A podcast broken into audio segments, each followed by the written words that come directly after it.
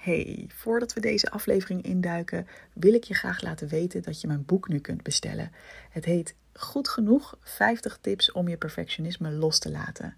En je kunt het bestellen via evelienbijl.nl/slash boek. Ik ben super benieuwd wat je ervan vindt. Veel plezier met de podcast. Ja, welkom bij een nieuwe aflevering van de Perfectionisme Podcast. En ik zit hier niet alleen, maar ik heb heel erg hooggeëerd bezoek. Namelijk Erwin Klappen, de. Oh god, ik, wou, ik, wou, ik, ik ging helemaal de mist in. de werkgeluk-expert van Nederland. Een van de voorlopers, nog voordat het thema werkgeluk een hype was in Nederland, was hij er al mee bezig. Erwin, wat fijn dat je hier bent. Ja, dankjewel. Bedankt voor de uitnodiging. Ja, Superleuk. Ja. Superleuk. Hey, misschien kunnen we, elkaar, kunnen we heel even kort vertellen hoe wij elkaar kennen. Dat is misschien wel leuk als uh, korte intro van hoe kom ik erbij? Hoe heb ik deze man in mijn podcast weten te vangen? Ja, dat is een hele goeie. Ja. Zal ik beginnen of wil jij beginnen? Vertel jij je maar. Um, ja, wij hebben een gezamenlijke uh, business coach. Hè? Ik denk dat dat, uh, dat dat de link is. Uh, ik weet al niet of we met namen moeten gaan strooien. Of... nou, als je dat niet. Nee, we houden het hierbij. We houden het hierbij. Gezamenlijke business coach. Helemaal goed. Uh, en jij had al ervaring met deze persoon en ik nog niet. Dus toen heb ik jou eventjes benaderd van joh, uh, wat vind je ervan? Is dit aan te raden om met deze persoon te gaan werken? Nou, en daar vertelde jij een positief verhaal over. En zo um, ja, ben ik me op een gegeven moment een beetje gaan verdiepen in jouw thema. dacht ik, hey, interessant, perfectionisme. Uh, en ik dacht, nou, dat zie ik ook wel wat raakvlakken met mijn werk. Dus nou, zo is het balletje een beetje gaan rollen. En zijn we op een gegeven moment, uh, hebben we een keer afgesproken om te kijken, ja, wat kunnen we elkaar versterken? Kunnen we iets met die thema's uh, gaan doen? dus dat is ja. kort gezegd het verhaal volgens mij. Ja, precies, precies. En ik was meteen heel enthousiast over je, gewoon ook hoe je praat over het thema. Ik vind het thema zelf ook heel erg mooi, omdat ik echt denk, en je doet dat ook, als ik het goed begrijp, vooral in zorginstellingen en in de onderwijswereld dat is echt jouw focus. Nou, volgens mij is daar heel veel te winnen ook wel op dit gebied. Uh, dus daar gaan we misschien ook nog wel, uh, wel uitgebreider over hebben. Um, je bent ook auteur van het boek Werkgeluk. Dus uh, ja, misschien wil je gewoon iets, iets meer vertellen over... Hey, hoe ben je eigenlijk op dit thema gekomen? hoe is het boek ontstaan? Nou. Ja, ja, nee, dat zal ik zeker doen. Um, ja, misschien als ik even helemaal terugga naar hoe ik op het thema ben gekomen. Je zou denken, geluk, werkgeluk is een super positief thema. Uh, bij mij had het helaas wel een wat negatieve um, uh, ja, ontmoeting. Hoe ik op het thema zeg maar, ben gekomen. Omdat in 1993, toen uh, was ik zelf negen jaar oud. En uh, toen kwam mijn vader op een, uh, op een avond thuis van zijn werk, zoals iedere avond. Maar wij zagen thuis eigenlijk direct dat het mis was met mijn vader. Mm. Um, het was toen koud, ik denk min 20. Dat kon in die tijd nog, hè, 1993. Toen was het nog echt koud in de winter. En, maar mijn vader was heel erg aan het transpireren. Dus dat was zo vreemd. Eigenlijk, we konden dat helemaal niet plaatsen van wat is er nou aan de hand nou, lang verhaal kort. Hij bleek um, um, ja, door zijn werk overspannen uh, te zijn geraakt. Maar kreeg daar op een gegeven moment ook allerlei vervelende um, andere uh, ja, psychische klachten bij. En de conclusie was een, een, bipolaire stoornis, die dus wel door ja, zeer stressvolle werkzame, door zijn zeer stressvolle werkomgeving zeg maar, getriggerd uh, was. En hij moest dus ook vier maanden worden opgenomen in een psychiatrische inrichting. Ja, en dat maakte uh, op mij als kind van, uh, van negen jaar maakte dat best wel indruk. Dat ik denk, jeetje, mijn vader, die ik natuurlijk kende als een hele gezonde, vrolijke, uh, leuke vent. En die was eigenlijk ja, volledig zichzelf kwijt. Mm. Was in een psychose terechtgeraakt. En nou, ik ging ook af en toe mee naar de inrichting. En dat was natuurlijk niet, dat zijn niet de meest vrolijke momenten om je vader ja, eigenlijk op zo'n manier aan te treffen. En toen was ik uh, uh, op andere momenten uh, was ik, uh, aan het spelen bij vriendjes thuis. En toen dacht ik, hè, hoe kan het nou dat deze ouders heel vrolijk van hun baan thuiskomen? ik vond het eigenlijk oneerlijk, weet je wel. Ik dacht, dat wil ik ook. Waarom zit mijn, mijn vader nu in een inrichting? En zijn ouders van andere kinderen ontzettend, die komen echt fluitend terug van hun werk. Dus daar is eigenlijk het eerste zaadje geplant van is deze ellende waar wij als gezin in terecht waren gekomen, en zeker mijn vader natuurlijk in de, in de eerste plaats, ja, is die ellende, was die eigenlijk te voorkomen geweest? Mm. Had mijn vader dingen anders kunnen doen? Had zijn leidinggevende andere dingen, dingen anders kunnen doen? Of zelfs misschien zijn organisatie? Ehm, ja, kortom, hoe kan je voorkomen in plaats van genezen? Dat is eigenlijk een vraag die dus van jongs af aan eh, eh, mij bezig heeft gehouden. Wauw, ik wist het helemaal, helemaal niet, dit hele verhaal. Wat bijzonder. Hoe, hoe is het nu met je vader? Leeft hij nog? Hij leeft nog, ja, zeker. En ik moet zeggen, ja, het is een, een chronische ziekte. Dus ehm, eh, het is niet zo dat je daarvan kan genezen. Dus het is ja, eens in de zoveel tijd eh, fluctueert het weer, zeg maar. Hè? En het is echt een activiteitenstoornis. Dus het is of te veel activiteit, waarin je dus in een soort manie eh, en soms dan ook in een psychose doorschiet. Uh, en soms is het dus ook een tekort aan activiteit, waardoor je depressief raakt. Dus, uh, en dat, dat blijft gewoon wel twee, drie keer in het jaar opspelen. Um, dus ja, dat is wel iets waar, wat natuurlijk ontzettend vervelend is, maar waar wij wel als gezin mm. ook wel mee hebben leren dealen natuurlijk. Van, ja. dat, dat we weten wat we moeten doen. Ja, precies. Het zit ook in mijn familie. Dus het is, ik, ja, ik wist dit helemaal niet. Dus ik voel ineens nog een link met jou. Oké, oké. Verschillende van mijn tantes hebben dit ook. En daar, dat krijgen we ook een beetje natuurlijk een beetje van de zijlijn dan mee. Maar ja, ja dan, er zijn wel zorgen om. zo ja, ja, zeker. zeker. Ja, ja. Maar wat heeft jou dus eigenlijk als klein jongetje al de, de vraag doen stellen van... hé, hey, hoe kan het nou dat de ene persoon fluitend van zijn werk terugkomt... en de ander, ja, dat het bij de ander heel anders gaat? Klopt. En nou is het niet zo dat het altijd uh, alleen maar werk is. Hè? Die zorgt voor ontregeling in, bij mijn vader. Uh, maar het was toen de tijd, in 1993, dat ik het voor het eerst echt bewust meemaakte. Had het wel een directe aanleiding uh, op het werk, zeg maar, in het werk. Dus dat was Mm. voor mij wel heel echt een trigger. Dat ik denk, hé, hey, dat, dat heb ik altijd onthouden. Van, kunnen, we, ja, kunnen we dit voorkomen? Ja, Dat, ehm, interessant. Hey, ja. En heeft dit ook iets gedaan, dus dit gaat even een hele andere kant op, maar heeft dit ook iets gedaan met jouw visie op werk? Als in, hoe, hoe begin jij met werken op het moment dat je dit als een van je vroegste herinneringen misschien wel hebt meegekregen over werk? Ja, nou, ik merk dus dat ik, ik kan heel slecht tegen ongeluk. Dus als ik, uh, me, ook bij mijn eerste baan, zat een vrouw huilend tegenover me uh, te werken. Dus ik, toen dacht ik al, oké, ja, dit is dus, hier ga ik echt op aan. dit, dit wil ik dus juist voorkomen. Dus, en dat was een stageplek, dus ik, ik was hele andere dingen aan het doen dan met werkgeluk bezig. Maar ik, ik werd gelijk getriggerd, eigenlijk bij mijn eerste baan, dat ik die, die vrouw zag huilen. En ik dacht, ja, het is een, een mooi bedrijf, maar ze weten dus blijkbaar niet hoe hier goed mee om te gaan. Want die vrouw die, die werd ook een beetje aan haar lot overgelaten. Niemand wist wat, ze, wat we ermee aan moesten, zeg maar. Um, dus ja, al heel snel had ik toch een soort van roeping, of ja, ik weet niet hoe je het wil noemen, maar uh, iets van ja, hier wil ik, uh, hier wil ik verder mee. Ja, en, en ben je zelf altijd gelukkig geweest in je werk? Um, nou, zeker niet altijd. Nee, nee, nee. Ik denk dat het ook, uh, ook een beetje bipolair is. dat je soms hele goede periodes hebt en soms ja. ook een stuk minder. Ik merk dat nu ook nog in het ondernemerschap. Heel herkenbaar, ja. Ja, ja, ja, ja. ja. uh, dus um, nee, ik moet zeggen, het zijn golfbewegingen. Um, en soms leer je ook weer het meest door juist de ongelukkige werkzaamheden. Dus ik, ik heb een tijd, na twee jaar gehad bij een organisatie, waar ik dacht, oh, dit is echt vreselijk zo bureaucratisch. Elke stap die ik uh, wil zetten, moet ik met vier mensen overleggen. En, uh, terwijl ik stiekem wel wist dat ik volgens mij het goede aan het doen was. Um, maar dat heeft uiteindelijk me weer heel veel inzicht gegeven. En er ook voor gezorgd dat ik veel sneller eigenlijk de stap ging zetten naar het ondernemerschap. Wat ik eigenlijk een beetje nog uit de weg ging, niet helemaal aandurfde. Maar dat heeft ja, dat proces uh, juist versneld, zeg maar. Dus, um, Oeh, ik vind het wel heel mooi dat je dat zegt, want dat is ook mijn ervaring. En voor alle perfectionisten die nu zitten te luisteren en uh, bijvoorbeeld nog wat jonger zijn en uh, misschien wel voor het eerst een keuze moeten maken, of misschien niet voor het eerst, maar dat je een keuze wil maken van nou, wat voor baan ga ik hierna doen. Ik denk dat veel perfectionisten heel vaak bang zijn om een foute keuze te maken. Maar uit jouw verhaal hoor ik dit, en dat is dus ook mijn ervaring, dat soms de meest foute keuzes op werkgebied het meeste inzicht kunnen opleveren over, oh, dat is dus niet iets wat bij me past. En dat Klopt. is geen fout, dat is eigenlijk gewoon informatie die dat oplevert. Ja, exact. Hè? Dus het is vooral um, ja, eigenlijk heel erg leren van dan de ervaringen die je opdoet, die je ook ongelukkiger maken.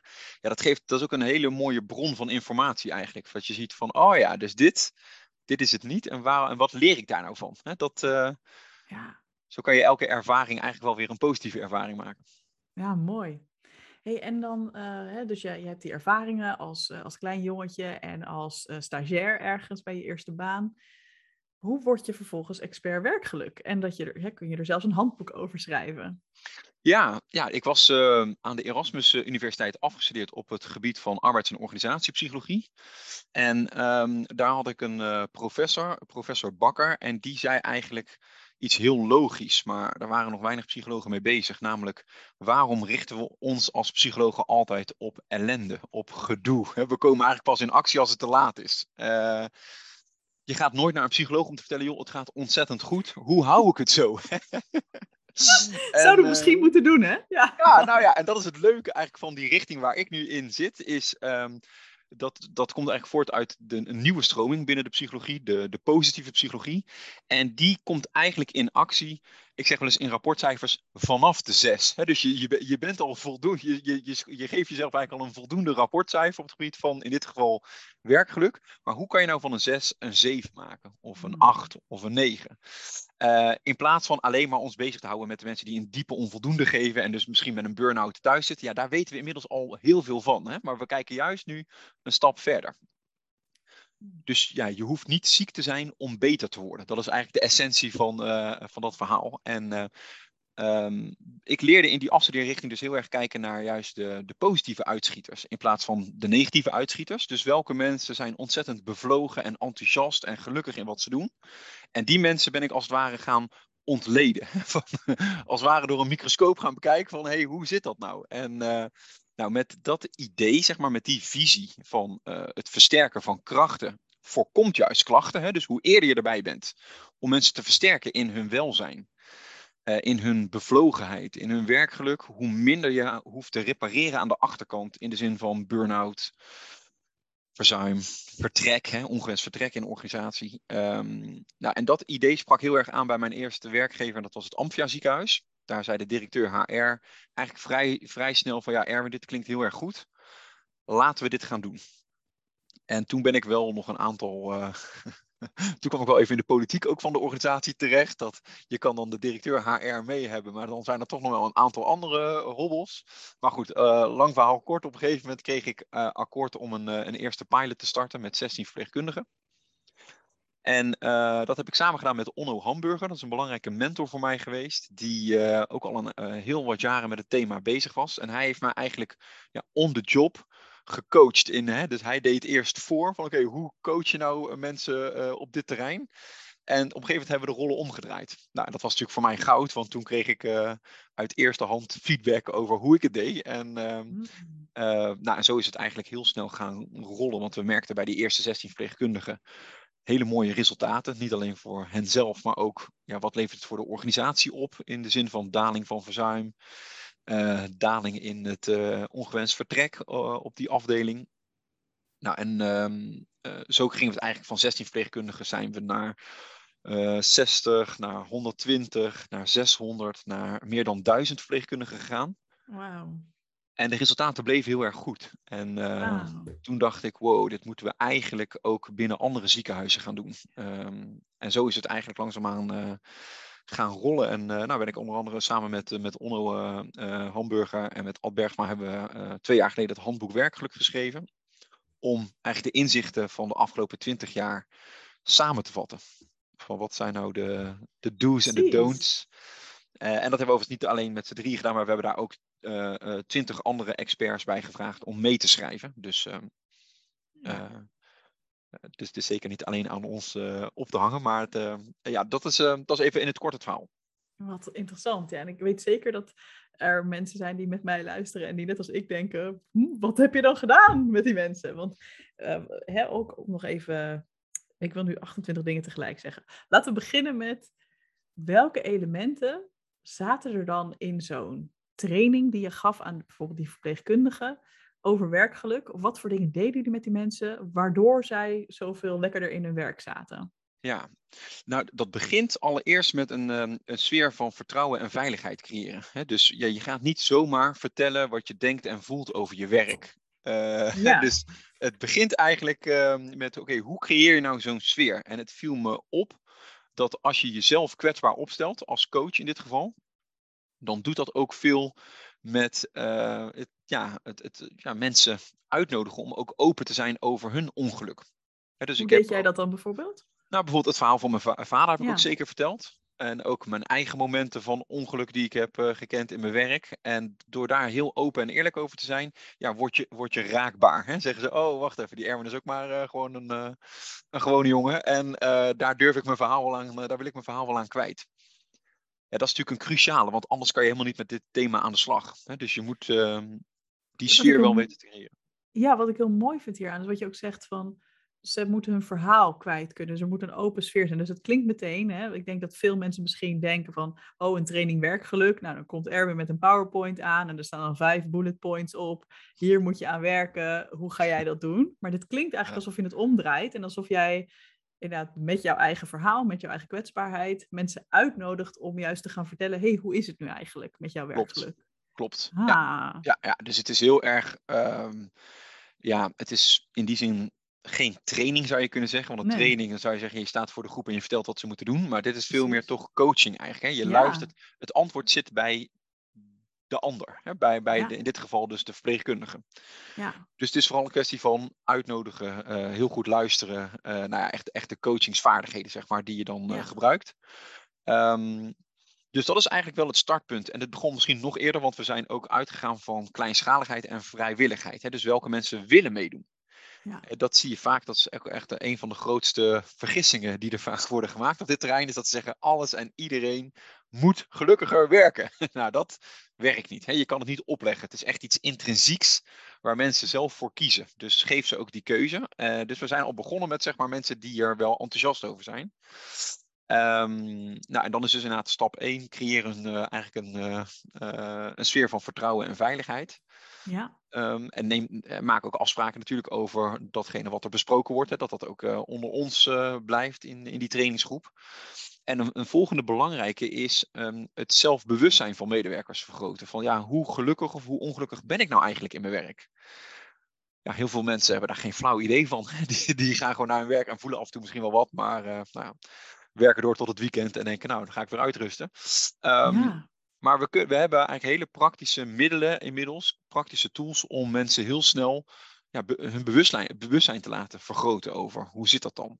Mhm. Eh, ik noemde net al Onno Hamburger, die heeft ooit de gelukkig werken piramide bedacht. Een hele praktische tool waarbij je zegt, eh, ja, werkelijk bestaat uit drie onderdelen. Ehm, Mhm. Plezier, hè, waarbij de vraag is, heb je eigenlijk gewoon lol in je werk? Hè? Wordt er gelachen? Is het gezellig? Eh, is er humor op de afdeling? Klikt het met de ander? Ehm, dat is de eerste laag, de onderste laag van de piramide. En de, de tweede en de middelste laag gaat over voldoening. Wat wil Mhm. zeggen, ja, wat geeft me energie? Eh, kan ik mijn kwaliteiten en mijn talenten voldoende kwijt in mijn werk? ja, En de derde laag, de bovenste laag, is zingeving. Waarbij de vraag is, ja, waarom sta ik nou eigenlijk iedere ochtend op om te gaan werken? Even los van het Ja. geld verdienen, maar kan ik mijn idealen verwezenlijken? Kan ik, ja, draag Ja. bij aan een hoger doel. exact, ja, dat. En eh, eigenlijk heel praktisch laten we medewerkers, het is misschien ook leuk voor de, de luisteraar, Ja. ja, drie rapportcijfers geven. Dus op plezier, Ja. voldoening en zingeving. Hoe scoor je daar nu op? Dit is een hele leuke. Dus als je naar het nu luistert, dit is natuurlijk super praktisch waar je meteen eh, wat mee kan. Dus pak even je journal erbij of eh, even een, een documentje. Wat geef je jezelf op plezier? Hoeveel plezier heb je op dit moment in je werk? Eh, heb, je het gewoon, heb je het gewoon naar je zin met je collega's en überhaupt? Hoeveel voldoening heb je? Hè? Dus heb je het idee dat je je talenten kwijt kan? Ehm, ja, wat geeft je energie? Kun je daar genoeg van doen in je werk op dit moment? Welk cijfer geef je jezelf daar? En tenslotte, welk cijfer geef jij de zingeving in je werk? Dus hè, heb je het idee dat wat jij doet ook echt bijdraagt aan een groter doel en dat het duidelijk is waarom je dit werk doet? Klopt, ja. En dat is heel mooi, want je ziet dus eigenlijk twee dingen dan gebeuren. En het zelfbewustzijn vergroot, eh, wordt vergroot van mensen. Dat je, oh ja, nou zo, zo sta ik ervoor op die drie terreinen. En je ziet gelijk door de cijfers aan te hangen, ehm, wil je ook, kom je ook in actie. Zeg je, ja, maar wacht even, ik scoor een vijf op plezier. Daar wil ik wat Dan mee. wat bijvoorbeeld, hè? Ja, dus de zelfsturing wordt ook versterkt. Het, het, zeg maar, het eigen leiderschap, het persoonlijk leiderschap wordt daarmee aangewakkerd. Eh, en dat is wat je graag wil. Hè? Je wil mensen in beweging krijgen. Van oké, wat, wat, wat kan je nou zelf gaan doen? Hè? We kijken heel erg altijd naar eh, toch de verantwoordelijkheid wel van het individu zelf. Wat kan je nou binnen je eigen invloedssfeer veranderen? Ja, Ehm, dus dat is dan eigenlijk de vervolgstap eh, van waar op die drie terreinen zit voor jou de grootste uitdaging. Zit dat op plezier of op voldoening of op zingeving? Ja. Dus pak niet alles aan, maar pak er eens één uit waarvan je zegt, ja, daar heb ik echt wat te doen voor mezelf. Um, nou, en zo kan je eigenlijk stap voor stap, uh, dat gaat misschien voor nu iets te ver, maar zo kan je eigenlijk stap voor stap uh, in die piramide zeg maar, gaan meenemen naar uiteindelijk een persoonlijk leerdoel. Van oké, wat, wat heb je dan te doen? Ja. En voor de ene is dat, nou, ik moet beter leren mijn grenzen aangeven. Voor de ander is dat, ik moet beter leren omgaan met stress. De ander zegt, ik wil beter leren samenwerken. Nou, de link naar perfectionisme is soms bijvoorbeeld, um, ik, ik, moet de, ik mag de, lag, de, lat voor mezelf wel eens wat lager leggen. Moet het altijd een 10 zijn? Of mag het ook eens een 8 zijn? Ja, want is dat bijvoorbeeld als je op die piramide kijkt, zou dat bijvoorbeeld gewoon je werkplezier kunnen vergallen? Als je gewoon voelt van ik ben zo, of is dat meer je voldoening, zeg maar? Waar zit dat denk je op? Als je zo streng voor jezelf bent, dat het altijd een team moet zijn, dat je uh, ontzettend baalt als je een keer iets niet helemaal goed doet, dat je je schuldig voelt als je grenzen aangeeft. En waar, op welk terrein denk je dat het dan misgaat met je werkplezier of werkgeluk?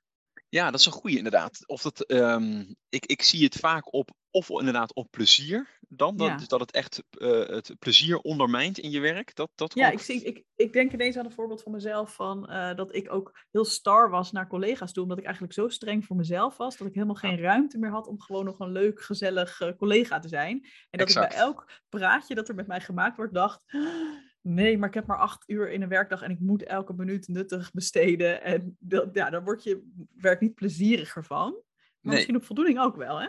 Ja, exact. Hè? Want voldoening gaat ook heel erg uit van, ehm, ja, geeft het werk me energie? Kan ik mijn kwaliteiten en talenten inzetten?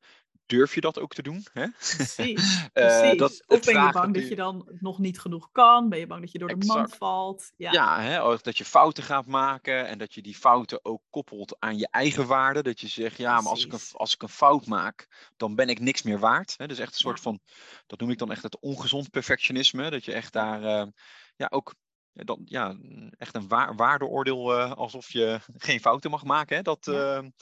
Dat je daarmee van een waardevol persoon in een waardeloos persoon verandert. Hè? Nou, dat zijn echt wel allemaal ideeën die, eh, of gedachten die dan leven bij, eh, Ja. bij sommige. eh, Ja, dit herken ik ook heel erg inderdaad. Van, ehm, dat ik heel lang ook het idee had van... ik mag pas verder naar een volgende functie als ik deze helemaal beheers. En Ja, dat ja, ja. is echt zo'n onzin. Want ik heb best wel een tijdje in een functie gezeten... die eigenlijk een klein beetje onder mijn niveau was. Ja, ik, weet niet of je onder je niveau moet zeggen... maar Hmm. die gewoon net niet helemaal aansloot bij mijn eh, talenten. Want dat ging heel erg over nauwkeurigheid. En ja, ik heb gewoon andere talenten dan nauwkeurigheid. Ja. En eh, maar dat ik echt dacht van ja, maar als ik dit nog niet kan, dan, eh, ja, dan mag ik nog niet verder naar het volgende eh, stapje op de ladder, want dit moet ik eerst helemaal beheersen. En ja, Ja. dat is eigenlijk heel, heel erg onzin. Je kan ook juist kijken van, hé, hey, wat, wat kan ik goed binnen deze functie? Hoe kan ik dat meer gaan doen? Eh, en als daar geen ruimte voor is, of niet voldoende ruimte voor is, ga op zoek naar een functie die beter aansluit. Ja. Ja, exact, dat is het inderdaad. En, eh, maar het is inderdaad herkenbaar dat je soms denkt, ik blijf maar even in deze functie ook veilig zitten. Hè? Want dat. Hier hoef ik, ja. ik weet dat ik dit beheers, hier maak ik Precies. geen fouten. eh, dus Ja. kan heel erg binnen de lijntjes blijven kleuren. Dat ook. Ja, Terwijl wil je werk maken van werkgeluk, vereist dat 9 van de 10 keer ook toch wel een kleine sprong in het diepe. Hè? Toch jezelf enigszins pushen.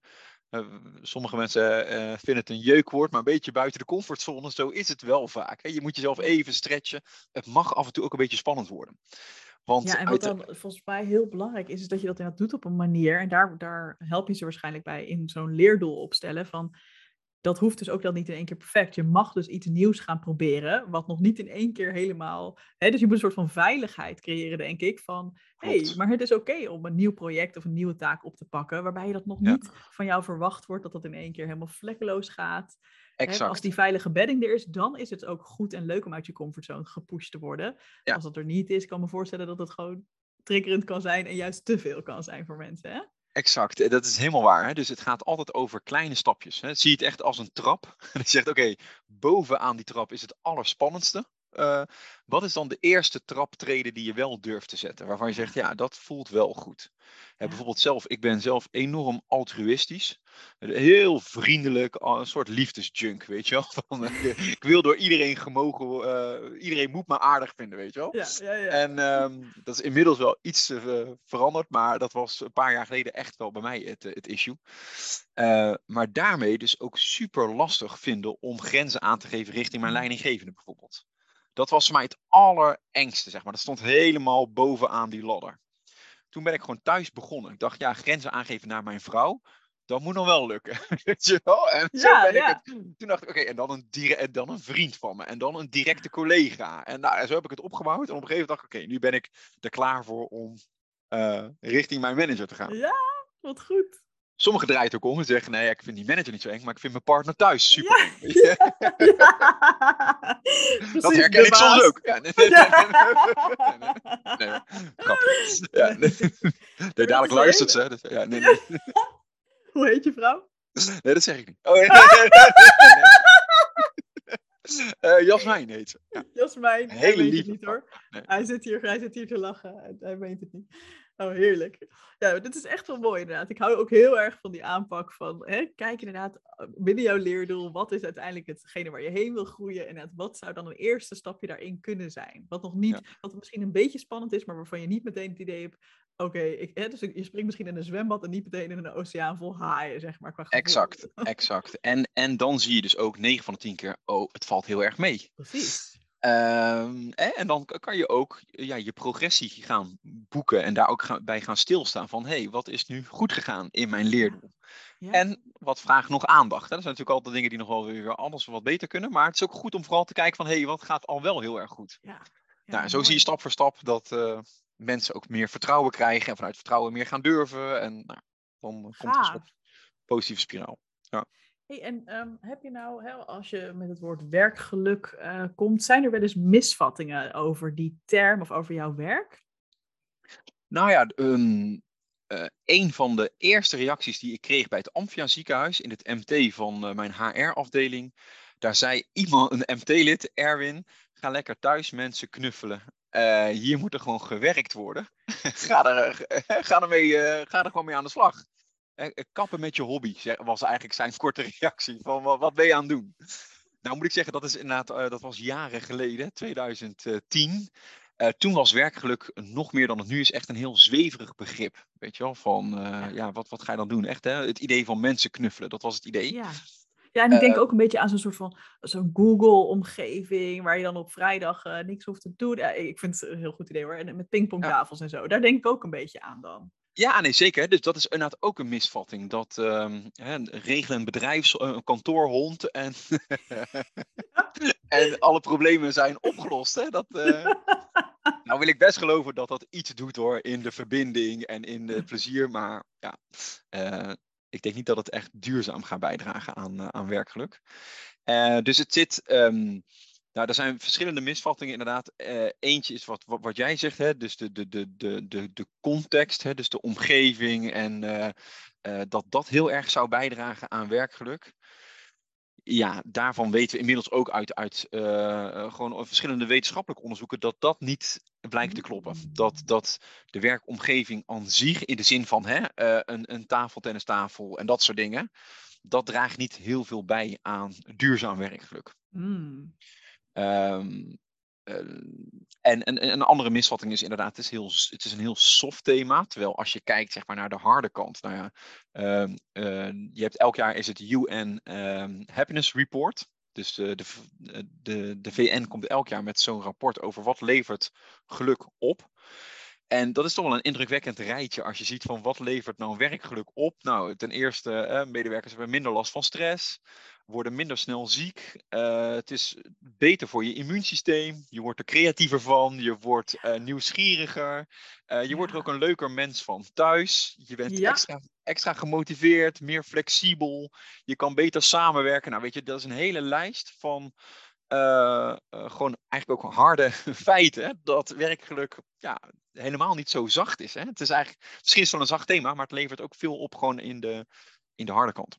Ja, ik vind dat heel mooi. En ook, dit is ook een mooie. Kijk, dit is eh, als je misschien hebben gaan zo meteen wil ik ook nog vragen of je tips hebt voor leidinggevenden. Maar ook als je dit nu luistert als gewoon zelf werknemer eh, of als ondernemer, het maakt niet uit.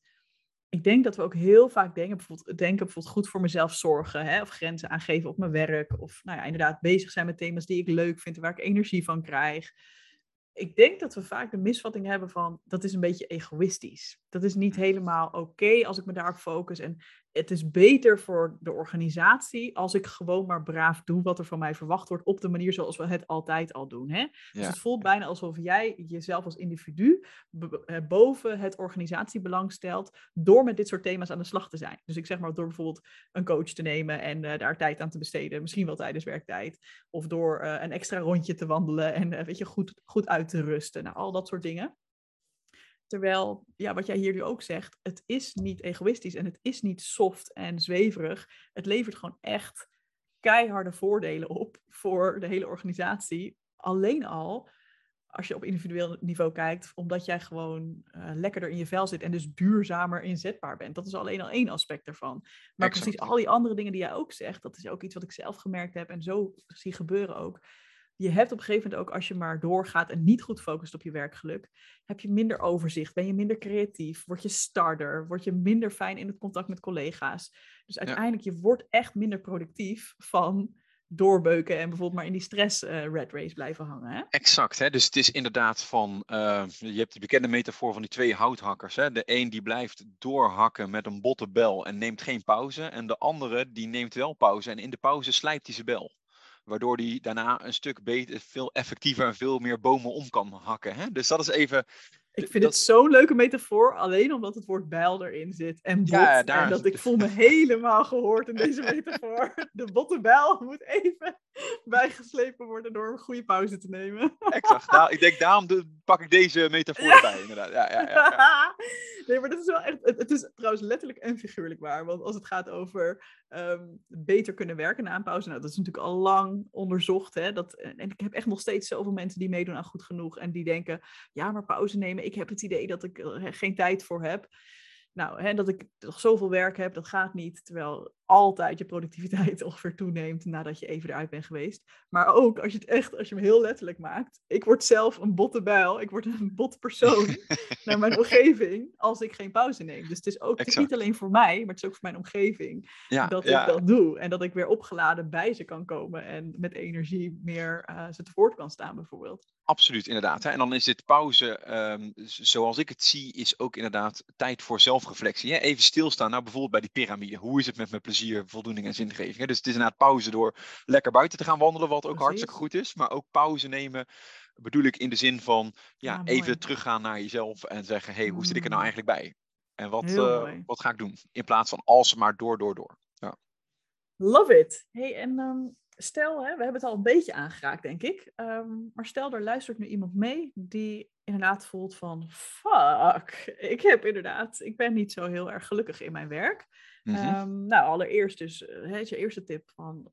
Ga even goed stilstaan bij op welk niveau zit het hem. Hè? Zit het op welk plezier? Zit het op voldoening? Zit het op zingeving? Of misschien zit er op alle drie wel iets. Ja. Ehm, en wat dan? Dus als je er inderdaad achter bent gekomen dat het een van die drie dingen is, wat zou je dan voor tip mee willen geven? Ja, eigenlijk de volgende stap is ehm, ehm, hoe, hoe ga je daarmee om? Hè? Dus hoe ga je om met het, ook het ervaren van ongeluk? Wat ik heel vaak tegenkom is dat mensen zich manoeuvreren in een soort slachtoffer, slachtofferrol. van nou oké, eh, eh, ik ben nu ongelukkig en dat komt door die of die of die. Dus het heel erg toeschrijven aan de omgeving. Uh, dus een beetje Calimero-gedrag. En dat is op zich ook wel soms logisch, dat als je een, ja, bij een onprettigere gebeurtenis is, misschien de snelste reactie is inderdaad uh, gaan kijken naar je omgeving. En het idee van, ja, ik heb geen invloed meer, ik voel me machteloos, het komt door de ander. En dan zie je ook vaak dat mensen gaan mopperen en gaan klagen en gaan roddelen. En, maar uiteindelijk wil je echt met je werkelijk aan de slag. Begint het met het accepteren van uh, de werkelijkheid, van de realiteit. Mm. dus er is een lastige situatie. Oké, die heb ik gewoon te accepteren. En vanuit daar ga ik kijken, welke mogelijkheden heb ik? dus um, ja, en dan kom je meer in de lead te zitten. Dus dat is mm. eigenlijk, dan kom je meer, wat ik wel eens noem, van Calimero naar Calihero. Dus hoe, hoe kom je van, of van, zuig, of van zuigtablet naar bruistablet? nou ja, en zo kunnen we nog wel een aantal andere metaforen erin uh, slingeren. Maar... Fantastisch. Uh, dus probeer. Uh, en ik wil echt niet zeggen dat dat altijd mogelijk is. Af en toe mag het ook gewoon even balen zijn. En mag je je ook even slachtoffer voelen. Maar op een gegeven moment is het toch belangrijk om even naar boven te gaan, zeg maar. Even, even te accepteren van oké, nou, dit, dit is zoals het is. En wat ga ik eraan doen? Ehm, als je dat niet doet namelijk, ja, dan, dan blijf je afhankelijk van de ander. En blijf je het gevoel houden dat, dat je machteloos bent. En dan gaat er niks veranderen aan je werkgeluk. Dus Mm. het begint met eigen leiderschap nemen. Dat is eigenlijk de volgende stap. Ja. Een derde, eh, dus dan heb je de, ja, je hebt de piramide, je hebt eh, eigen leiderschap nemen. En een, een, een derde belangrijke is dat we weten dat 40 tot 60 procent van de verschillen in werkgeluk zijn toe te schrijven aan verschillen in ons karakter. Dus ook inzicht krijgen in hey, welke elementen in mezelf bevorderen nou heel erg mijn werkgeluk. En welke karakterelementen zitten het werkgeluk ook af en toe in de weg. Mhm. Ehm, dat is ook een cruciale, want dat geeft ook een soort van aha-moment. Dat je, oh, wacht eens even. Wat ik, wat ik vertelde, bij mij zat het heel erg bij eh, ontzettend altruïstisch zijn. Ja, logisch dat ik daarmee dus ook onvoldoende mijn grenzen kan aangeven. Terwijl dat Ja. wel ontzettend belangrijk is voor mijn werk. Ja. Ehm, nou, en dat is, zo heb je, ik gebruik daar zelf de Big Five voor, de vijf belangrijkste persoonlijkheidskenmerken. Daar zit natuurlijk ook een, dik, een, ja, of een, een duidelijke relatie richting perfectionisme, denk ik, hè, op een van die vijf elementen. In eh, de vorm van ben je heel erg, scoor je heel erg hoog op focus en doelgerichtheid. Versus wat meer flexibel van aard zijn. Hè? Dat, dat is eigenlijk een van die vijf dimensies. Een andere hele bekende is bijvoorbeeld, ben je extravert of ben je introvert? Nou ja, en zo ehm, ehm, heb je vijf verschillende dimensies. Dat geeft ook ontzettend veel inzicht van, oké, dit zijn dus de elementen in mijn karakter die eh, ondermijnend werken of juist heel eh, positief werken. En dan kom je... er, want als je dan inderdaad bijvoorbeeld, ik zit even verder te denken, als je nu aan het luisteren bent, hè, dat van het altruïsme, dat is denk ik super logisch. Van, nou ja, als ik altijd voor een ander klaarstaan, altijd hè, voor de ander denk en heel lief wil zijn en lief gevonden wil worden of aardig gevonden, dan, eh, dan is het goed om misschien te gaan kijken van, hé, hey, maar als dat mij negatief beïnvloedt, dan moet ik meer grenzen stellen. Ehm, en als je bijvoorbeeld extreem doelgericht bent, zit ik te denken, dus hè, die komt daarachter van, oeh ja, wacht even, daar, daar zit ik ook wel hoog op. Ehm, zou, eh, bedoel je dan bijvoorbeeld, stel je zit in een organisatie waar dat helemaal niet zo lekker uit de verf komt, dat je dan een beetje moet gaan kijken van, hé, hey, waar heb ik invloed op? En dat je dan je, je shift bijvoorbeeld verlegt. Zijn het een beetje, moet ik het in dat soort dingen Ja, of, of bijvoorbeeld als je zegt, het, het, het leerdoel voor mezelf is, hoe kan ik de, de lat af en toe voor mezelf en voor mijn omgeving iets lager leggen? Hè? Door, Ja. Wat ik, wat ik Ja. net al zei, van, moet het altijd een 10 zijn of mag het, ook, mag het ook af en toe een 8 zijn? Ja. Het is interessant om te kijken, waar komt dat leerdoel vandaan? En dan kom je heel snel uit op de persoonlijkheid. En dan is het altijd even de vraag, oké, welk van die vijf dimensies, waar zit het hem nou precies? Maar het zou zo kunnen zijn dat je zegt, ja, ik moet de lat af en toe, mag ik wel eens wat lager voor mezelf leggen? Dat dat mensen zijn die heel hoog scoren op focus, doelgerichtheid, prestatiegericht. Ehm, en dan niet zozeer dat je het gelijk kan veranderen, maar dat geeft in ieder geval een duidelijke verklaring voor je leerdoel. Ja. Oh ja, wacht even, hier komt het vandaan. Ja, is wel mooi dat je het zegt. Want eh, ondanks dat dit niet helemaal volgens mij eh, eh, een valide onderzoek is. Je hebt ook zo die disc kleurentest. Nou, volgens mij, ik weet niet, volgens mij ben je daar niet per se fan van. Maar wat het mij ooit heeft opgeleverd, dat is dat je een soort van vier kleuren hebt. En dat zijn gedragsstijlen. En waar, daar kwam bij mij net uit dat ik heel hoog score op dominantie en op doelgerichtheid. En alleen al dat van mezelf zien verklaarde zoveel dat ik dacht, oh ja, inderdaad, dat is ook inderdaad echt wie ik in de kern ben. En dat probeer ik aan alle kanten een soort van te, te minimaliseren, want ik wil ook aardig gevonden worden en ik wil ook gezellig met collega's samen dingen afkrijgen en ik probeer ook dingen in een structuur te gieten. Maar in de kern is dit eigenlijk wat er... Er zit gewoon een soort van tank in mij die gewoon rechtdoor wil. Ja, En, ja, en ja. dat weten van mezelf maakte dat ik er ook met collega's bijvoorbeeld over kon praten. Van, hey, ehm, ik kan soms een beetje kort door de bocht zijn. ehm, en in plaats van dat ik dat allemaal in mezelf ging proberen in te houden, in te houden, in te houden, dacht ik, hey, dit is ook een kracht van mij, dus ik kan het inzetten. Ja. En, ehm, en ik waarschuw gewoon andere mensen van, hey, eh, help me er even aan herinneren als ik iets te snel wil gaan, want ik, ik weet dat dat een valkuil is van mij. Ja. En daarmee heb je meer werkgeluk, omdat je natuurlijk fijner samenwerkt ehm, en ook zelf gebruik maakt van die kracht, in plaats van dat je denkt, nou, ik moet dat maar wegstoppen, want dat is niet goed of dat werkt hier niet. Exact, ja. En dat is een heel mooi voorbeeld, denk ik. En dat is ook, eh, denk ik, geweldig dat je dat dan doet. Hè? Dat je dat ook uit naar anderen. En dat, dat zie je, dat is het mooie als je dit ook bijvoorbeeld in teamverband doet. Dat je elkaars karakter leert kennen. Dus dat je, dat je zegt, oh, maar nu snap ik waarom je nou ja, handelt zoals je handelt. Hè, dus het geeft veel meer onderling begrip Begrip. Ehm, eh, voor elkaar. Oh, Oké, nou, nu snap ik waar het vandaan komt. Ehm, maar ook misschien kan ik je helpen, weet je wel? Want eh, ehm, je leert ook weer vaak van je tegenpol. Hè? Dus iemand die dat juist niet heeft, daar kan jij weer superveel van leren. En andersom, hè? Dus Oh, eh, leuk. we, Ja. kop- we koppelen ook vaak in de training dus juist tegenpolen aan elkaar. Dat is echt heel, eh, Ja. wat kan je Ja. nou van, je kan juist veel van elkaar leren. Dit is heel leuk, want ik denk ook, hè, als je nu luistert, dan heb je vast collega's aan wie je wild ergert. En dat zijn vaak inderdaad mensen die bepaalde eigenschappen hebben die lijnrecht tegenover jouw kernkwaliteiten staan. Ja. Ehm, en voor mij waren dat bijvoorbeeld altijd mensen die vond ik dan heel lui of laks of onverschillig. En dacht ik Ja. echt, nou, zo wil ik nooit worden. Terwijl ik ondertussen regelmatig mijn grenzen overging. Dus op een gegeven Ja, moment dacht ik ook, oké, hoe zou Henk dit aanpakken? Nou, die zou echt nu niet meteen zijn hand opsteken met ik pak deze taak wel op. Nee, Henk die zou nog even drie kwartier achteroverleunen en denken, nou, ik ben best wel druk, dus eh, ik doe even niks.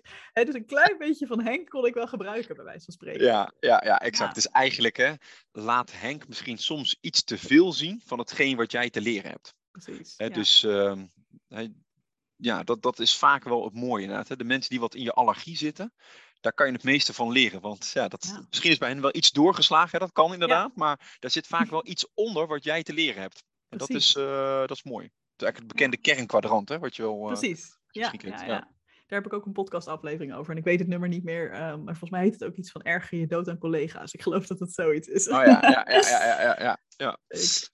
Ja, Hey, dus dat en, is een, eh, ehm, dus dat is, ja, persoonlijkheid is een interessante. En dan zijn er daarnaast, maar dat gaat denk ik voor nu te ver, zijn er heel wat interventies die je kan gaan inzetten.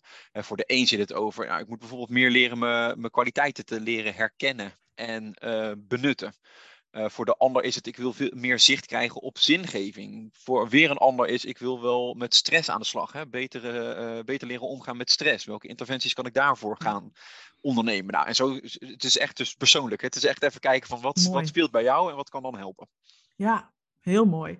Ja, en ik denk ook gewoon dat als iemand in een organisatie werkt eh, die een beetje hierop lijkt, dat ze jou natuurlijk gewoon moeten inhuren. Dus dat ze eventjes via via moeten zorgen Dat dat jij sowieso. daar... Ja, het is voor mijn eigen werkgeluk is dat ontzettend Ja, helpend. ja. Ehm, voor mensen die hier naar, naar deze podcast luisteren, die zelf een leidinggevende functie hebben. Hè? Je hebt wel eens tegen mij gezegd, de nummer één voorspeller van werkgeluk is hoe de band is met je leidinggevende. Zeg ik dat goed? Ja, klopt. Hè? Dus je kan zeggen, eigenlijk een, werk, een, een leidinggevende maakt of breekt het werkgeluk van medewerkers. Dus als de leidinggevende slecht wordt beoordeeld door eh, medewerkers, dan zie je ook dat het werkgeluk in die teams laag is. Eh, wordt een manager goed beoordeeld, dan zie je ook gelijk dat het een soort lineaire lijn is. Dan zie je gelijk dat bam, eh, het werkgeluk ook een stuk hoger is. Dus je hebt een wanneer word je goed beoordeeld als leidinggevende? Wat doe je dan goed dat jouw, jouw medewerkers meer werkgeluk ervaren? Ja, je, je zou kunnen zeggen, eigenlijk iedere, ieder mens ehm, heeft drie basisbehoeften. En als die drie basisbehoeften voldoende worden vervuld, eh, ja, dan geeft dat een enorme boost aan hun werkgeluk. En eh, die basisbehoeften zijn de behoefte aan autonomie. Hè, dus heb ik beslisruimte? Kan ik, eh, ja, kan ik naar eigen inzicht handelen? Dat is een bekend voorbeeld van een super, supermarktmanager die, die zegt: Oh ja, dat, dat doe ik eigenlijk al bij de vakkenvullers. Namelijk, wil je eerst de komkommers aanvullen of wil je eerst de eh, blikken soep spiegelen? Dus dat is eigenlijk al een manier van autonomie geven aan je medewerkers. Geef ze een keuze. Hè, als, Ja, grappig, want je denkt inderdaad misschien van, nou, wat voor autonomie, wat voor keuzevrijheid heb je in je werk als jij eh, vakkenvuller bent, hè, om het zo, zo te noemen. Ja. En dan nog is daar een keuze in te geven, namelijk in welke volgorde wil jij de werkzaamheden doen. exact. Ja, ja, ja, dus het gevoel van beslisruimte. Het klinkt net als hoe je met kleuters moet omgaan, toch? Even zijpaadje. Dat schijnt toch dat je die ook altijd een keuze moet geven. Klopt, hè? dus we hebben zelf bijvoorbeeld eh, eh, drie kinderen hebben we thuis en de jongste Berend die is twee jaar. Dat doe, dat doe ik ook 's ochtends wel eens. Wil je pindakaas of wil je Hagelslag. eh hagelslag op je brood, inderdaad. En dan zie je al dat, dat het iets met hem doet. Hij denkt, hey, yes, ik kan zelf ik beslissen. heb autonomie. Ik heb ben autonomie. gelukkiger in mijn werk vandaag. Exact, ja, ja. Ja. De gelukkige kleuter, ja. En ehm, eh, dus je ziet, dat is de eerste. Eigenlijk, autonomie is een hele belangrijke. En dat heeft inderdaad te maken met vrijheid. Ehm, en wat daar ook mee samenhangt, is wel ook het vertrouwen dat je als leidinggevende geeft aan je medewerkers. Hmm. En ja, dat zou je ook kunnen zien als, ehm, wat is je mensbeeld? Hè? Denk je van, nou ja, mijn, Mm. mijn medewerkers deugen niet en die lopen de kantjes eraf, die zijn lui en laks. En ja, dan ga je ze op die manier ook behandelen en dan gaan ze zich ook op die manier gedragen. Hè, dus het is, heeft echt een sterke self-fulfilling prophecy. Ja. En eh, dat zie je aan de andere kant ook. Hè. De- als je denkt, nee, mijn medewerkers zijn enthousiast en gemotiveerd en die willen er wat van maken, dan ga je ze op die manier behandelen. En gaan ze zich ook op die manier ehm, gedragen. Dus Ja. Ja, vertrouwen heeft veel te maken ook met het mensbeeld wat je hebt. Hoe goed, kun je dat valt- veranderen? Of is dat een, ja, dat is misschien een hele gedetailleerde vraag, maar kun, kan dat veranderen? Ja, ik, ik denk dus dat het vaak ook wel begint bij je bewustzijn van, oh ja, dus zo denk ik dat dit is mijn mensbeeld. En wat, wat wil ik daarmee? Dus dat zou voor zo'n leidinggevende die nu luistert een mooie vraag kunnen zijn. Hoe kijk jij eigenlijk naar jouw, jouw medewerkers? Hoe, ja, wat is jouw algemene idee daarover? Ja. Ja. Ja, exact. Dat is denk ik een hele interessante om mee te beginnen. En, en ja, dan zo natuurlijk de vraag daarna is, eh, waarom hè, ken je de persoon echt goed? Want hij komt misschien lui en laks over, maar waarom komt hij zo over? Weet je wel? Heb je je echt verdiept in de persoon? ja. weet jij veel wat er speelt thuis? Of, Precies, eh, ja. dus ehm, toch ook, eh, ja, kan je je oordeel een beetje uitstellen. Door eerst beter te onderzoeken. Hè, dat, eh, er heeft wel eens een, een filosoof gezegd, alvorens ik de neiging heb te oordelen, moet ik me afvragen wat ontbreekt er aan mijn waarnemingsvermogen. Dus heb ik voldoende gezien, gehoord, geluisterd voordat ik met mijn oordeel kom. Ja. is ook een interessante voor leidinggevende, denk ik. Ja. Dus dat valt allemaal onder de noemer autonomie. Een tweede belangrijke basisbehoefte is de behoefte aan competentie. Mhm. Dus ehm, ja, ben ik als leidinggevende bezig om mijn medewerkers voldoende uit te dagen? Niet te veel, maar ook niet te weinig. Hè? Worden ze Ja. precies voldoende uitgedaagd? Daar gaat het eigenlijk om. En waardering. Dat zit, is, ook- eh, dat, de competentie is ook weer heel erg op dat voldoeningsstuk van je medewerker, denk ik. Hè? Dat je helemaal jouw kwaliteiten tot uiting kan laten komen. Ja, Exact. Dus als jij daar heel erg op stuurt hè, als, als manager, zeg van oké, ik ben ze echt, ik ben echt bezig om ze in hun flow te krijgen, om ze echt voldoende uit te dagen, dan zie je gelijk dat dat inderdaad iets doet met voldoening, met die middelste laag op de, de piramide. Ja. ja. En wat daar ook wel bij hoort, denk ik, bij competentie, is waardering. Hè, dus Mm. ehm, ja, we weten, iedere medewerker moet één keer in de zeven dagen ook horen wat hij goed doet. Hmm. Ja, En dat hoeft niet zozeer vanuit jou alleen te komen als leidinggevende, maar je moet wel een sfeer van waardering weten te creëren, waarin ja, medewerkers elkaar gaan eh, eh, waarderen. Hè? Of Ja. ehm, eh, richting een klant bijvoorbeeld, hè? dat de klant ook waardering geeft voor de dienst die wordt geleverd. Nou, er zijn verschillende manieren natuurlijk, maar ehm, waardering is wel een hele belangrijke. Eh, dat zien we ook. Hè? Hoe, hoe meer waardering, hoe hoger het werkgeluk. Zo simpel is het ja, eigenlijk. Ja, het is, het is echt, het klinkt heel, heel simpel inderdaad. En, ook dat je bijna denkt van, snapt nog niet iedereen dit, maar ik hoor nog steeds vaker nog voorbeelden van mensen die zeggen van ja, je krijgt vooral te horen als het niet goed is. En eh, ja, het is, Exact. het is Ja. niet eh, bevorderlijk voor hoe lekker je in je werk zit inderdaad. Nee, nee, nee, nee. Er is een soort positiviteitsratio waarbij ze zeggen: eigenlijk wil je teams laten floreren, dan is er een soort verhouding van 3 staat tot 1. Dus voor elke rotopmerking die er wordt gemaakt, of negatieve interactie, laat ik Of het zo zeggen. kritische noot. Kritische noot. Eh, Opbouwende feedback. Ja, zouden er ook drie eh, positieve interacties tegenover moeten staan. En waardering hoeft niet altijd in complimenten te zitten. Het kan ook al gewoon eh, als leidinggevende je medewerkers begroeten 's ochtends. Hè? Dat je even ziet van hé, hey, Ik zie ja, jou. je- ik zie jou, inderdaad. Hè? Dat is ook al een hele belangrijke, denk ik. Ja. Dus, eh, maar daar, daar, daar, wist jij, daar weet jij ook veel van, maar dan richting eh, jouw andere thema. Ja, De, leuk. Ja, daar hebben we het een keer kort over gehad. Maar ik, ik zat te denken, volgens mij eh, kun je hier één op één de liefdestalen aan koppelen. Van, hè, dat gaat eigenlijk over relaties en hoe voel je je geliefd. Dus ik dacht, volgens mij kun je ook dat in werksettings doortrekken. Van wil jij inderdaad vooral complimentjes horen? Of wil je misschien tijd met iemand doorbrengen? Of nou ja, wil je dat iemand iets voor je doet zonder dat, per- dat het per se benoemd hoeft te worden dat, dat diegene je waardeert? Nou ja, zo kleine, kleine klopt. geschenkjes. Ja, fysieke aanraking is nummer vijf. Ik weet dat ik denk dat we daar een beetje mee op moeten passen op de werkvloer. Ja, Nou ja, inmiddels Een eh, arm op de schouder. een hand op de schouder is misschien net eh, een box. een box. ja, nee, maar het, het, is wel inderdaad interessant om te kijken. Ieder heeft weer zijn eigen behoefte in waardering. Hè? En dat, Ja. eh, hoe zit dat bij je medewerkers? Dus ja, het is wel eens leuk om te, te onderzoeken. Ja. Dus En we dan de- één, autonomie. Twee, competentie. Ja, en eh, drie is het gevoel van verbondenheid. Dus dat is, ja, ervaar ik voldoende steun hè, vanuit mijn leidinggevende? En, en is er voldoende onderlinge steun in het team? Ehm, En je kan verbondenheid ook wel zien, en dan raakt het aan zingeving, namelijk, wat is nou het belang van mijn werk? Dus ja, wat, in hoeverre draagt het bij aan het grotere geheel? Dus Ja, dus in een beetje zin- dat gevoel van we zijn met z'n allen bezig om iets groots voor elkaar te krijgen. Exact, ja. En, Ja, en is, ja. dat duidelijk, is, de, is dat duidelijk voor de medewerker? Ja. Wat zijn aandeel is in het grote geheel? Dat doet ook heel veel met verbondenheid, maar dan, zoals ik zeg, dat is misschien wat meer, minder de verbondenheid eh, in de interactie met anderen, maar meer de verbondenheid met zingeving. De met, hè, waar doen we het organisatie, voor? met de purpose. doel. Ja. Ja, mooi. Exact. Mooi, En ook, en, ook, en ook hier, om het kort af te ronden, zou je Ja. als leidinggevende, maar dan maak je jezelf ook wel erg kwetsbaar, maar ik denk dat het juist heel goed is. Vraag je medewerker maar eens om drie rapportcijfers op autonomie, verbondenheid en competentie. In hoeverre ben jij als leidinggevende, ja, hoe, hoe word je daarop beoordeeld door je medewerkers? Super gaaf, weet je wel? Want dan, Heel eh, stoer. Ja, heel stoer. En, dit, en ook als je nu luistert en je bent zelf geen leidinggevende. Als je zelf een leidinggevende bent, geef jezelf ook maar eens een cijfer hierop. En ga met je medewerkers erover in gesprek misschien. En ook als jij zelf luistert en je bent geen leidinggevende. Hoe vind jij dat jouw leidinggevende doet op autonomie, competentie en verbondenheid? En dan hoef je helemaal niet te zeggen, nou ik geef jou een vier op verbondenheid. Maar dat zijn wel aandachtspunten waarover je het kunt hebben van, hé, hey, ik mis eigenlijk dit of dit. Ik zou het heel fijn vinden als. Hè, of ik heb een beetje nodig. Dus dat, zo pak je ook zelf natuurlijk weer regie. Ja, nee, absoluut. Een hele, hele goeie. Ja, ja. En eh, ja, het leuke is, leidinggevende beoordelen ze zich- zichzelf waarschijnlijk altijd iets hoger op deze drie basisbehoeften dan hun medewerkers dat doen.